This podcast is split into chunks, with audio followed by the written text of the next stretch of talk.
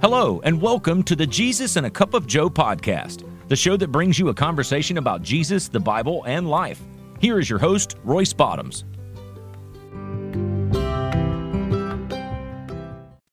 Hey, I want to welcome all of you to today's show. Thank you so much for joining me.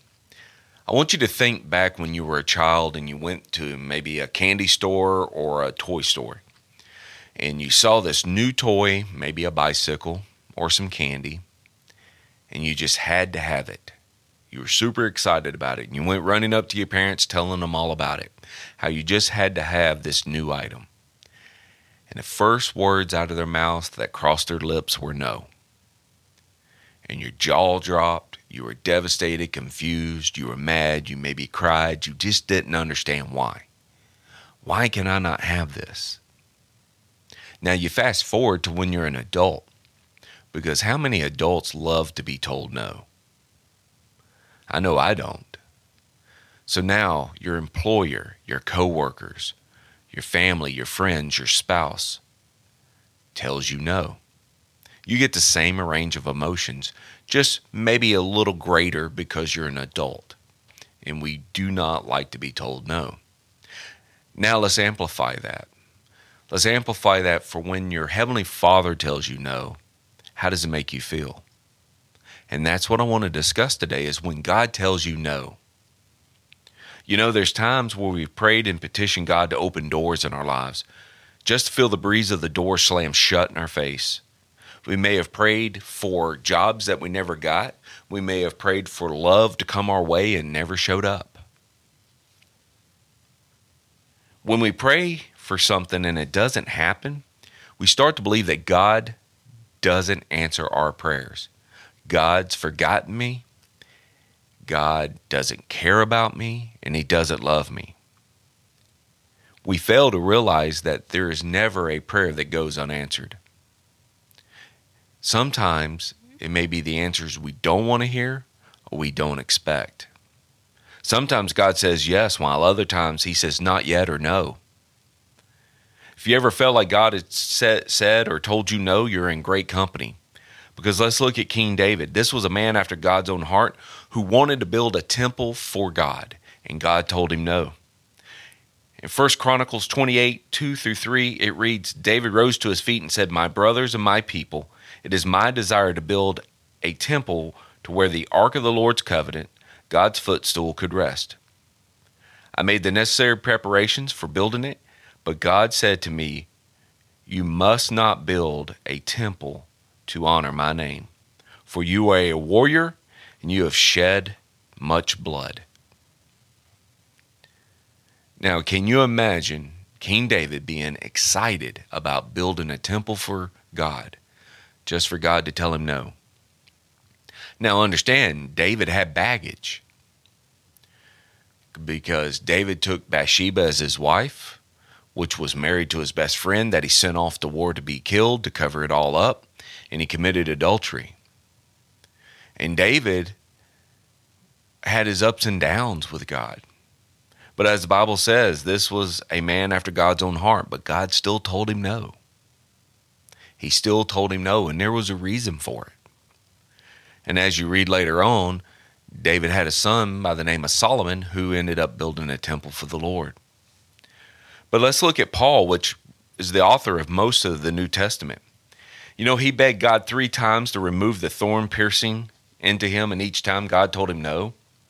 In 2 Corinthians 12, 7 through 10, it reads, Even though I received such wonderful revelations from God, so to keep me from becoming proud, I was given a thorn in my flesh and a messenger from Satan to torment me and to keep me from becoming proud. Now, don't miss this. Three different times I begged the Lord to take it away. Each time He said, My grace is all that you need.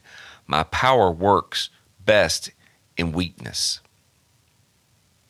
Three different times He begged God to take it out. And each time God said, My grace is all that you need. My power works best in weakness.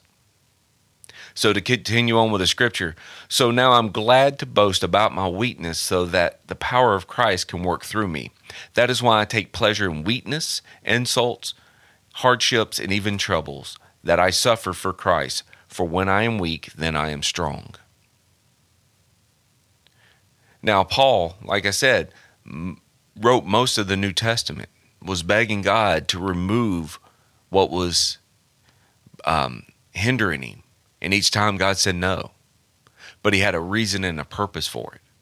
But you also got to understand, uh, Paul had baggage too, because before he met Jesus on the road to Damascus, he was known as Saul, and he was going around uh, killing Christians in the name of the church.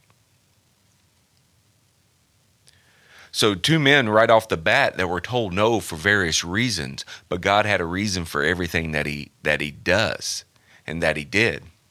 But let's look at the most famous no that's in the Bible. Because even Jesus petitioned God to get rid of his suffering the night before he died upon the cross. In Mark 14 32 through 36, it reads So when they went to the olive grove called Gethsemane, Jesus said, Sit here while I go pray. And he took Peter, James, and John with him, because he had become deeply troubled and distressed. And Jesus told him, My soul is crushed with the grief to the point of death. Stay here, keep watch with me. Then he went a little further and he fell on the ground and he prayed that if it was possible, the awful hour awaiting him would, may pass by him. Jesus cried out, Father, Everything is possible for you. Please take this cup of suffering away from me. Yet I want your will to be done and not mine. That's powerful right there. To know the own Son of God begged for that hour to pass, and God said no. God tells us no because there's always something better for us. In Isaiah 55, God makes a comforting statement to his people As the heavens are higher than the earth, so are my ways higher than your ways, my thoughts than your thoughts. If God's telling you no, don't lose hope. Trust that God knows what He's doing and He has something better that He wants for us. It's hard to accept no for an answer and easy to believe that God doesn't care. But God's never said no to mock you. He says no to make room for a better yes in our lives. After all, if God hadn't told Jesus no, there would be never an opportunity for salvation. And think about that for a minute. If God would have never told Jesus no in the Garden of Gethsemane, we would never have salvation because Jesus would have never went to the cross. But God had a better plan than Jesus, had a better plan than you and I, had a better plan than King David or Paul. Because God's plan is a lot longer in sight, in vision than what we can do. Because we're we're short-sighted, where God sees the long game. And that's what we fail to realize when we're sitting there praying and asking God for things in our lives and it's not coming in our time and it's not coming at all, we get frustrated. And then we sit there and we don't understand why. God knows what's best in our lives, and sometimes what is best involves saying no. When God says no, take hope that He's making room in your life for things that you can't even imagine. Romans 8 28 is a great reminder for everyone that accepted Christ in their lives that all things God works for is good for those who love Him, who have been called according to His purpose. God's purpose that He works together everything, every experience we ever have. We need to understand that when we're being told no, means there's going to be a yes coming down the road sometime in our life. We have to be patient. We have to be willing to stay the course. I can't tell you how many times I've prayed and never seen the answer that I wanted or never saw an answer at all. But God blessed me later on with something completely different. I use prayer with all of my jobs that I've ever done in my life. Every time that I've applied for a job, first thing I do is I pray and I say, Lord, it's it's your will and not mine. If it if it happens, perfect. If it doesn't, we just keep moving on. And there's been some really good jobs out there that I thought I wanted, I needed in my life, and they never came because God puts me where He wants me, not where I want to be. So, in closing, I just want to say this. If God's told you no, take hope. Hold on to that hope that there's going to be a better yes coming down the road.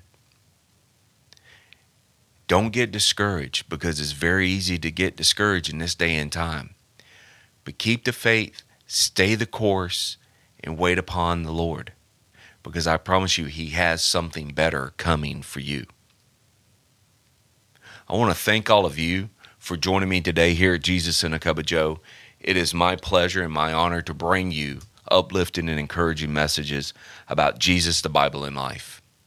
And I want to encourage all of you listeners to follow us on our social media pages, to subscribe to our, our YouTube channel to help get Jesus in a Cup of Joe out there to the world. But as always, you always start your day with Jesus in a Cup of Joe. God bless.